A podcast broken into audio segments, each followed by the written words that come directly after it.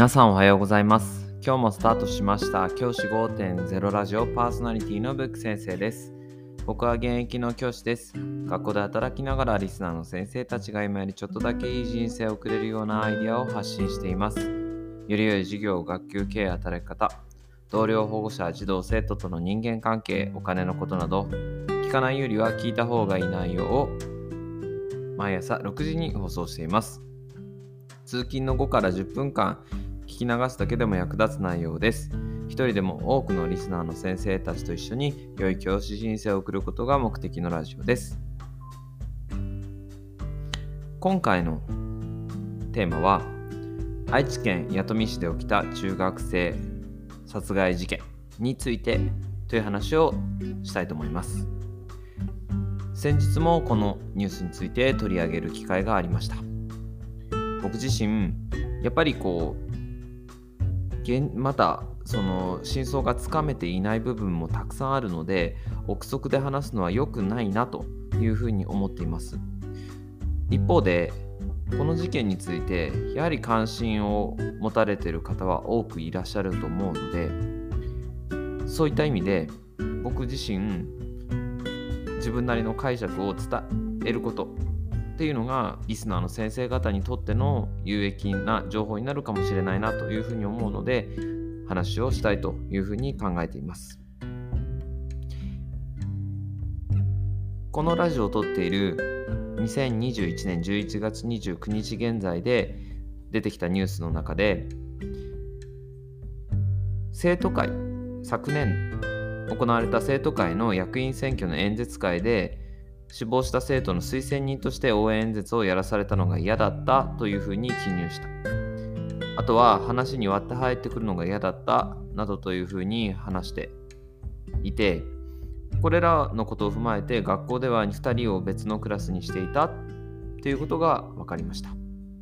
要はクラス替えのタイミングでその2人をあえて一緒のクラスにはしなかったということなんですね。そしていじめのアンケートにはいじめがあったというような記載はなかったというようなことも出てきています。やはり僕自身このニュースを見ているとその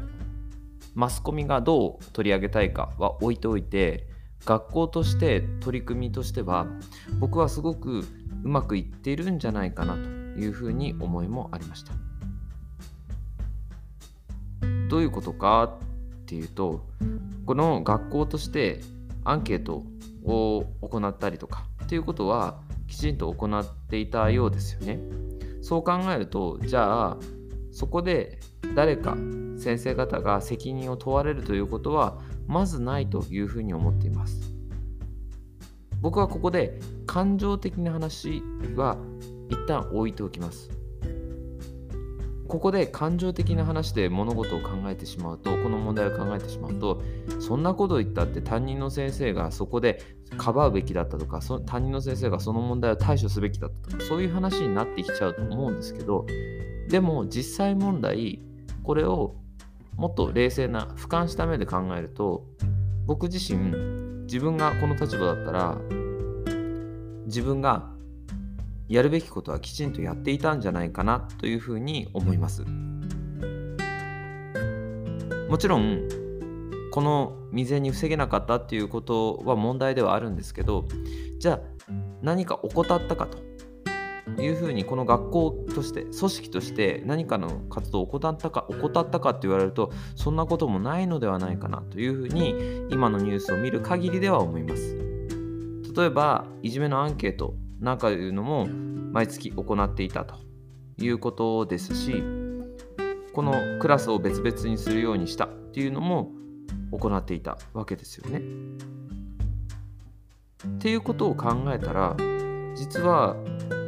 学校としてやるべきことはある程度進められていたのではないかというふうに思えてきたりもします。もちろんこれも憶測なので全てが正しいとは思わないですけど今の段階のニュースではそう思っています。今の学校組織ってマスコミとかが思っている以上にいじめの問題に対してすごく神経質に取り組んでいると思います。僕が今勤めてる学校でも以前勤めてた学校でも毎月のいじめのアンケートっていうのは確実に行っていましたそこで些細なことでも子供が書くようにというふうに促してそれを集めて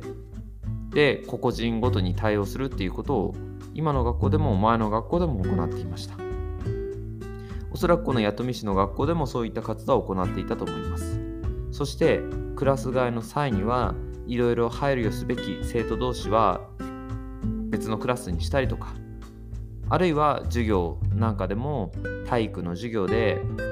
A 組と B 組がの生徒が一緒になるとあまり良くないと思ったら A と C をくっつけて B と D をくっつけたりなんていうような工夫だって行われているわけです。そう考えると学校としてできることっていうのはある程度この学校はしていたと思いますしそれ以上のところっていうのを僕たちは考えていかなきゃいけない。そういうふうに思います。要は最低限やるべきことをやっていた。じゃあそのでも防げなかった。じゃあそれはどうしたらいいのかなっていうふうな考え方をしていった方がいいと思います。もちろん亡くなってしまった生徒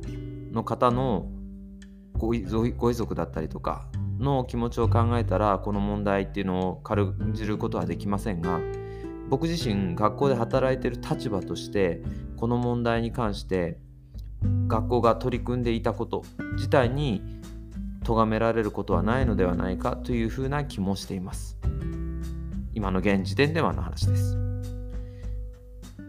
僕自身じゃあこの問題どうしたらいいのかな？どうした方が良かったのかな？というとやっぱりこの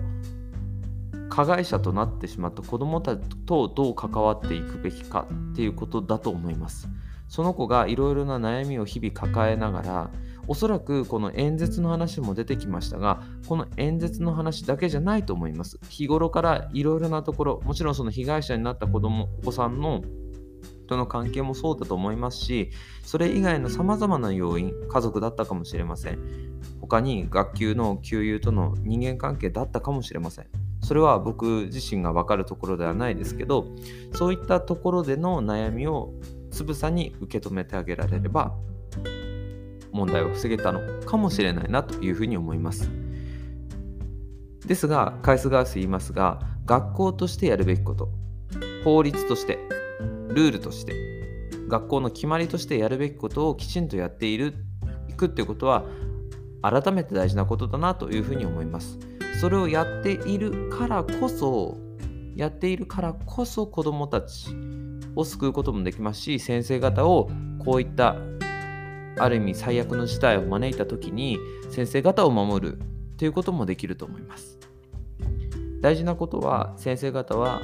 学校にあるこういった未然に防ぐルールをきちんとそつなくこなしていくことです。一教員がこういったことを守らないことによってそのクラスで万が一何か問題が起きた時に先生も責められてしまいます。先生も立場をなくしてしまいます。僕は